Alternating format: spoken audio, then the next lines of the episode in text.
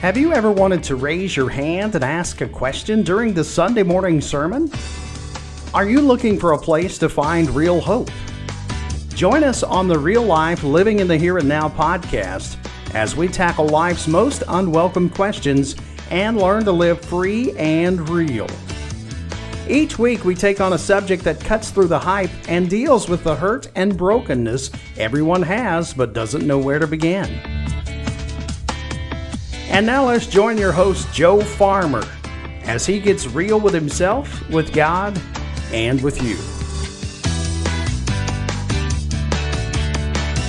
Hello, and welcome back to Real Life Living in the Here and Now. Scott Napier along with you here, and Joe Farmer is here, and we've got uh, Cliff Branham back with us uh, today, Joe, to continue this uh, great talk that we began last time, talking about leadership, what that looks like we talked a little bit about our area, which we're all in, the Appalachian area.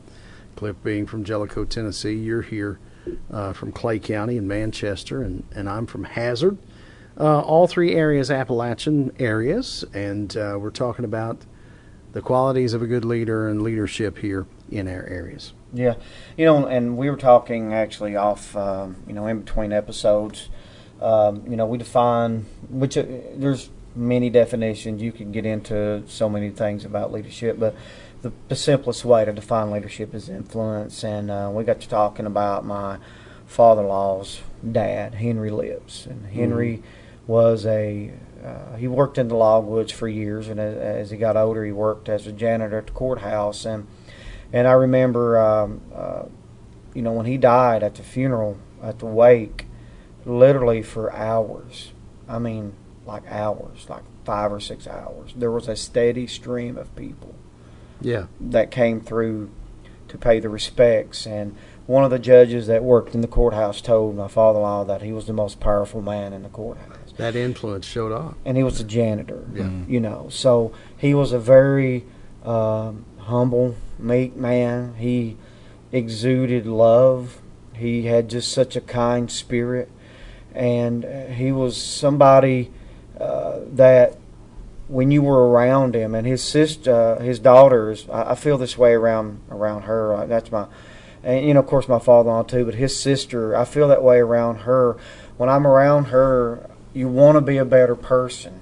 Mm-hmm. You leave there thinking, and I wish I was more like yeah. like her, or and I wish I could be more like like them. And I, and I think if if if if you're a leader, we should give people that feeling, not leaving there and people thinking, you know, well, I wish, I wish uh, I wasn't serving under this person, or I wish, you know, what whatever it is, where people leave leave with a uh, bad taste in their mouth. Not that you're always going to make people happy. I'm not saying that, and we're, we shouldn't. If you're a leader, you shouldn't be in the uh, position of trying to please people. Uh, certainly, Jesus didn't do that. I mean, he really made he really made the Pharisees mad. I mean, there was times the Bible says that they stopped their ears up and ran toward him and gnashed on their teeth, mm-hmm. and they tried to throw him off a cliff, and they yeah. plotted to murder him, and, and, and poor old Lazarus got raised from the dead, and they wanted to kill him again. I bet he's thinking, hey, ain't nothing ain't done already. You know, I've been dead once; it ain't going to hurt to do it again. You know, yeah. so.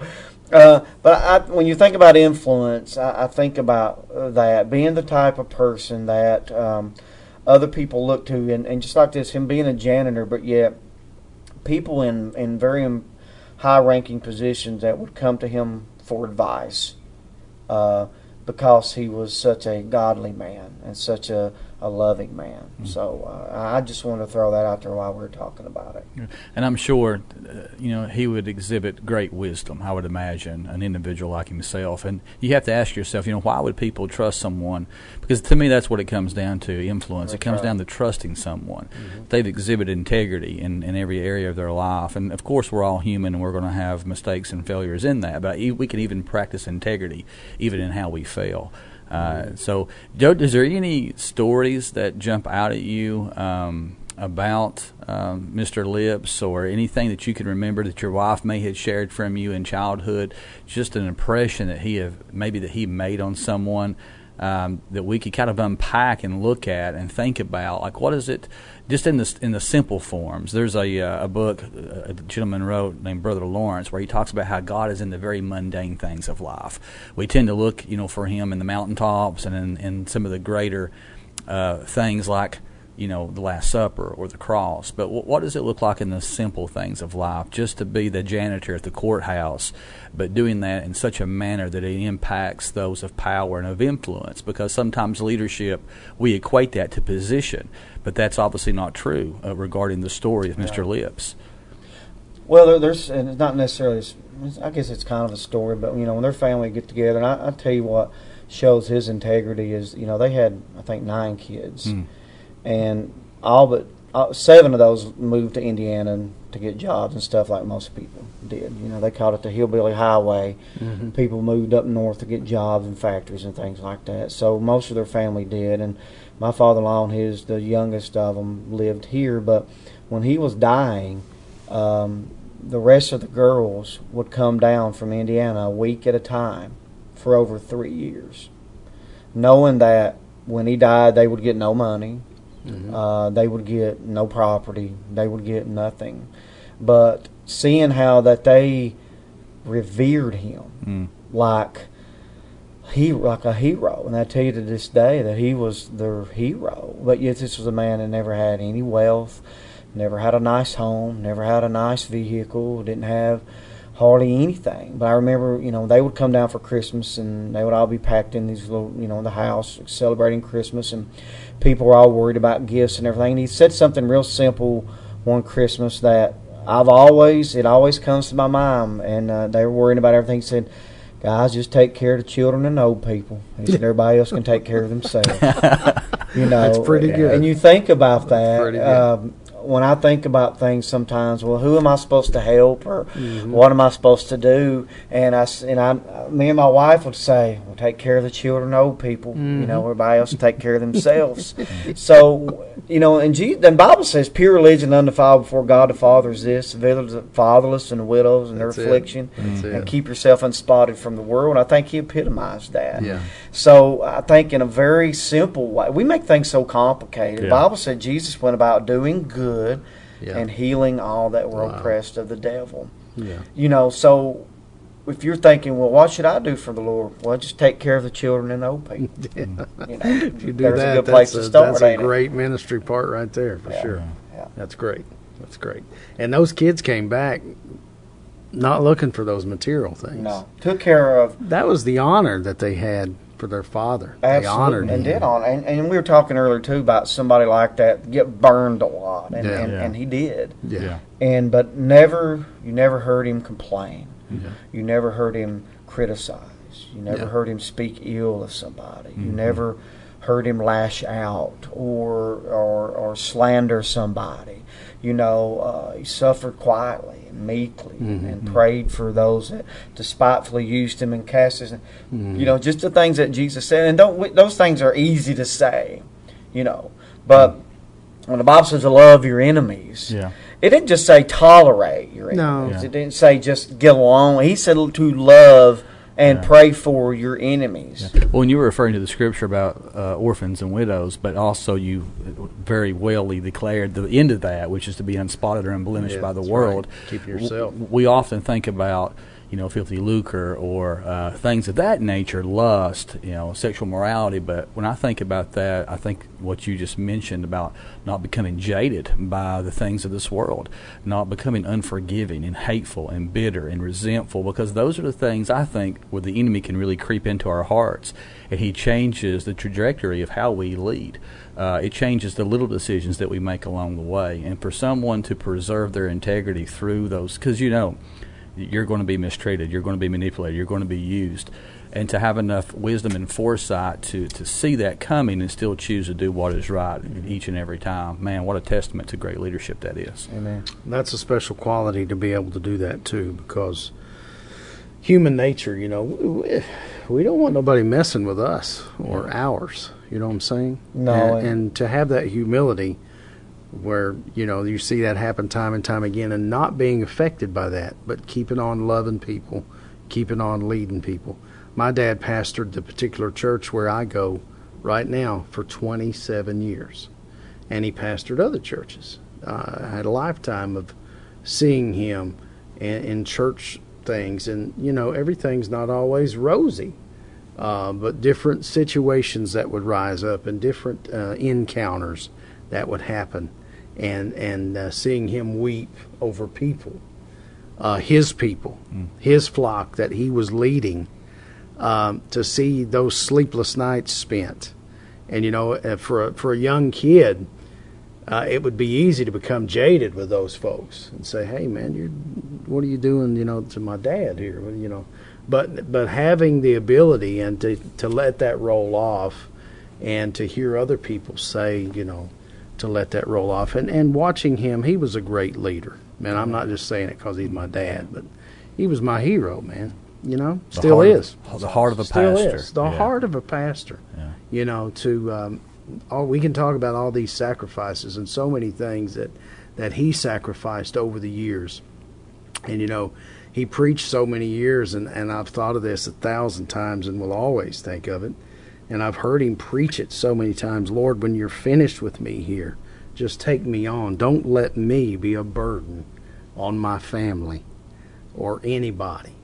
And then I think about his situation. We found out on his birthday that he had cancer, and he lived three weeks. Wow. And he just went. And and you know, some people would say, How are you not bitter at God? And I said, Are you kidding me? My dad said, Lord, when you're finished with me, just take me on. Was he finished with him, you know? 27 years of, uh, but he went on. Mm-hmm. He went on, you know? And how can you argue with that? How can you argue with that? So many great qualities that, that he had. So is it uh, wrong that I've been praying that I could be a burden to my children? I think is, is that wrong? All of us do that. I want to be a complete burden to my kids. Here's how I did it, son. This is how you're going to get it. You know, yeah. yeah. but you know, I think you said something interesting there, and I think uh, help us transition into talking a little bit about yeah. what's unique about leading where we live at here. And I, I'm I'm I'm going to talk about. I'm a hillbilly, and I think mm. we're all mm. hillbillies, and I don't think that's a derogatory term. I'm no. proud. When I, I, was on a cruise uh, a couple years ago, we went on a cruise to um, um, Honduras and uh, Costa Maya and Cancun, Mexico, and we sat beside this couple that went on like 20 cruises a year or something, and and they said, "Where are you from?" I said, "I'm from Kentucky." I'm, I said, "We're hillbillies." They said, "Lord, don't say that." I said, "Why not?" I'm proud to be a hillbilly. Right. Right. You know, and uh, I was in the in the pool with a guy from New York, and he said, uh, "You got an accent." I said, "Well, you got one too." you know, uh, man, I'm proud. Yeah. To be, I am. I, I wear it like a badge of yeah, honor. I'm right. proud to be hillbilly, and I've also found though I don't know why I do this. If I'm around people that aren't from around here, I talk worse than I do. It's like the inner hillbilly is like, yeah. I mean, he's trying to come out. You know, right. yeah. yeah. I mean, there's something seven Switch generations. yeah, that I mean, I, I, almost need subtitles to talk to people. You know, That's but funny. but there are things that uh, I've worked through my entire adult life yeah. as a Christian. Um, and you were talking about not being bitter or whatever like that. One of the things that we, we deal with, I've dealt with personally and still deal with in, in Appalachian culture is like, you know, you don't mess with my family. You know, right. you don't mess with my, you don't mess with my dogs. Yeah. You don't mess with my family. Now I can, we can kill each other. Yeah, now we can, right. our family, we can yeah. kill each other. But you're not going. But to. you ain't going to. You know what I mean? And we we're going to beat the brakes uh, off each other. But don't you come up here right. messing with. And there's that clannish. Yeah. yeah. There's that feeling that rises up in you. You know, and the Bible talks about when you're reviled against that you don't revile back. That flies in the face of even how we've been taught. I was taught my whole life. Is uh, that easy to do? No. Okay. It well, is not at all easy to yeah. do. Well, viewing Scripture and, and the implementation of Scripture through the lens of your culture is difficult. American culture on top of Appalachian culture. Yeah. And to be able to really unpack that and see it for what it is um, you know, I grew up my whole life. My my mother, you know, took us to church, and, and so I grew up my whole life in church and around that. But man, we had our own version of the Bible. You know, we had what we would call the hillbilly version. Yeah, and right. so there was things I grew up believing about Scripture that when I become an adult and begin to really look for myself, wasn't in there. And so there's a lot of great things about the Appalachian culture. And I'm like you, man. I'm comfortable in my own skin. Oh, yeah. I'm, Sure. I, I married a girl from Nashville, from the Hendersonville area, Mm-hmm. and uh, she's a big city slicker, you know, compared to me from Jellico. But Right. uh, it, it takes a lot of um, humility sometimes, even. And we were talking about humility earlier, to be honest with ourselves about the pros and the cons of our culture, and and how how to really. Um, be true to who we are um, first and foremost, which is a child of God and a Christian. I think we've all embraced our roots here, and, and we love who we are. Yeah. Uh, I even had a pastor to call from a different state and offer me a position at his church, you know, to be a music leader. And I was humbled by that. I mean, that's a great honor, I think. Yeah. And I, you know, I didn't think about it very much because I love where I'm at and what I was doing, you know, at the time and so forth. So I told him no, and he was like really distraught. You know, he's like, "Man, what? Why?" And he said, "If you don't ever take some of these opportunities that come to you, you're never going to get out of there." Like I was in prison or something. Right, right, Or right, some right. third world country. Right. And I said, What do you mean I'm never going to get out of there? Maybe I don't want Well, that. out of the mountains and out of the hills. And I said, dude, this is my home, man. I love it here. Yeah, what's know? the old saying? Sometimes you choose the mountains, sometimes the mountains choose you. That's it. So Well, that's a you good know. start to country song. there you go. Get started on that. you know, and that's what people don't know. They think, of course, people have their their view, and, and we've had that here. We've had people from New York Times did a, a, a article on Manchester and said it was the worst place in America to live. Mm. Literally said that.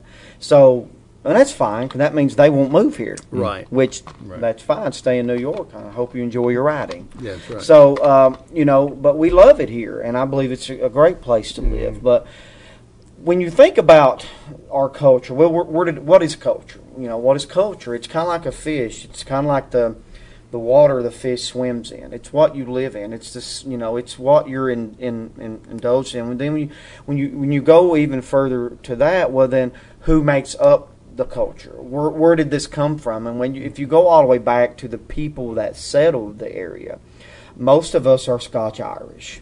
I am 51% Scotch Irish, and uh, most of my people come from a place called Munster, Ireland, uh, which is where the thieves and the thugs and everyone went to hide out because there were bogs and they couldn't get there. And during the potato famine, a lot of them immigrated to America. But we were literally used as a buffer between everyone else and the Indians. And the people that settled here uh, came from Holland and then Scotland, so they were at war for years and years in Holland. Uh, they immigrated to Ireland and Scotland. They were at war there, and then they moved here, and they were at war here with the Indians and things. And so that's where I think they developed clans Yeah. and they developed because all they had was each other. And you, you hear that today. You know, I hear I, I, I say that. I tell my kids, listen, all you got, you brother and sister now. Y'all, all each other's got now. Uh, you got, you got to look after each other, things like that. You know, and Right. and well, where did, where does that come from? Why am I saying? I find myself saying things that my mama and papa that raised me. So I was raised like old people, man. I mean, I was raised like people during the depression was raised. I mean, I'm serious because I was raised by old people. Right. So a lot of these sayings and a lot of these things and, and, and but over the course of the last twenty years or so, I began to think about them. You know, why? Okay, why do I do this? Why do I say mm-hmm. this? Why do I? You know, my wife would. Why do you act like that? You know, when someone cuts us off in traffic, why do you want to kill them? I mean, she said that don't bother me, and you want to kill them. Mm-hmm. And I'm not saying that like figuratively. I mean, I, mm-hmm. murder is in my heart. I mean, I found myself like reaching for my Glock nine mm-hmm. millimeter. I want to murder them. Where does that come from? You know, and that's things a lot of us I think have in common, but we we make excuses for it. Well, I'm redheaded, or I'm Scotch Irish, or that's the way we've. Uh, that's just my family. We're hot tempered. Yeah. Well, no, that's sinful. Mm-hmm. You know, that's what that Yeah. is. That's such a an interesting idea that, to bring up. How does the Appalachian culture contrast with the Christian culture? Because when you go back and look at the life of Christ, I mean, what did he do? He bucked up against the culture. The greatest revolutionist to ever live the face of the earth. Uh, the religious culture of his time, and, and and so we always refer to it as the upside down kingdom. It's the opposite of what this world teaches, and and I think it's hard sometimes for us that embrace our culture. I love my Appalachian roots, but it is tough. It's difficult for us sometimes to look at that in the eye and say, "What about that is not Christian that I'm embracing and and even pouring into my children?" Wow, That's good. great. It's good stuff. Well, you look at the perfect example of that. Um, what do we?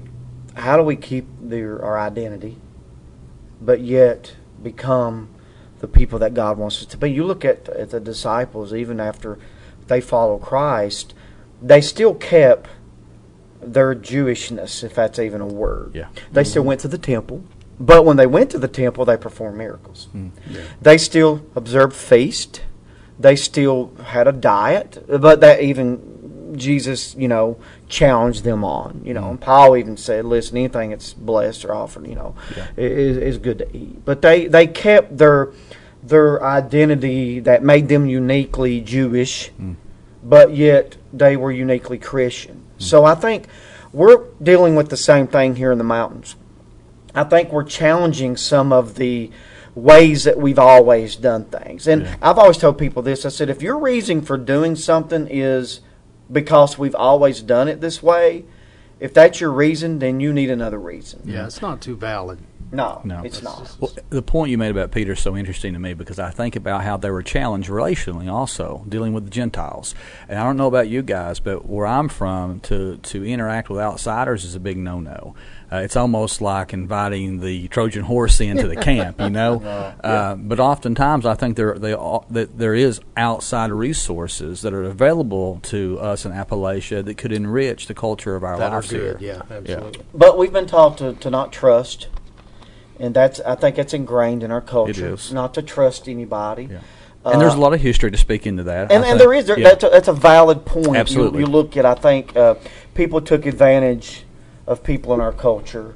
Uh, you, you you hear the song "You'll Never Leave Harlan Alive." The song, Mm-hmm. you know, that's where I'm from, is Harlan County, uh, and it says, you know, no one knew there was gold in the mountains to a man from the northeast arrive, waving hundred dollar bills, said, "I'll pay you for your minerals." Yeah. Yeah. but he never left Harlan alive. So people came in and, and I think uh, took our resources and yet and left nothing. Yeah. You look at the old mining camps and, and some of the things around our our counties, uh, and I think people have been burnt so much.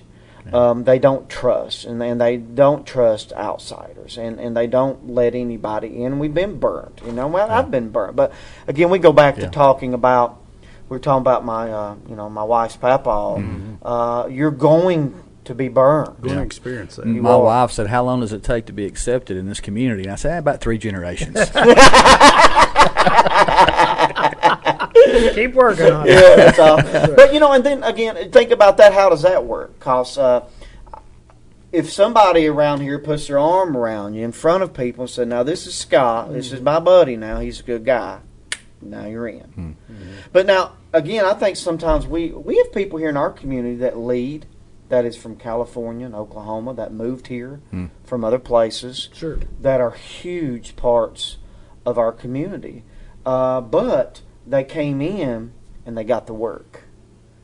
And I think people respect that They about they them. proved themselves. They did. when they came. Sweat equity. Yeah. absolutely. Exactly. Uh, the trust factor was, uh oh, here's somebody, but they walked it out. Well, and there's always saying that you know people They come in and say, I- "I'm from the government and I'm here to help." Yeah. you know, uh, no, uh, no, thank you. You know, and but yet people, I think what we have to be careful to do in the mountains is that we don't adopt other people's. We don't live down to their expectations of us, and I think Yeah. we've done that. You know, you either live up to expect or live down to that. So I think we've allowed that to identify us. Well, nobody expects from us anything Yeah. from us, and well, Yeah. fine. Embrace that culture in a way that's become self-destructive. Very Exactly. dangerous. Very Exactly. dangerous. All right, guys. I guess we'll wrap it up this uh, episode here of uh, Real Life Living in the Here and Now. This is a great topic, by the way, whichever one of you guys decided to do this. This is a great topic that could go on and on and on, but we'll take a little pause right here at this point and invite you to join us again when we will uh, have more discussion as we live the real life, living in the here and now. We encourage you to, until you join us again, keep it real. Thank you for joining the Real Life Podcast. You can subscribe to our program anywhere podcasts are available. Stay up to date by subscribing to our show. Join us next week as we tackle real life together.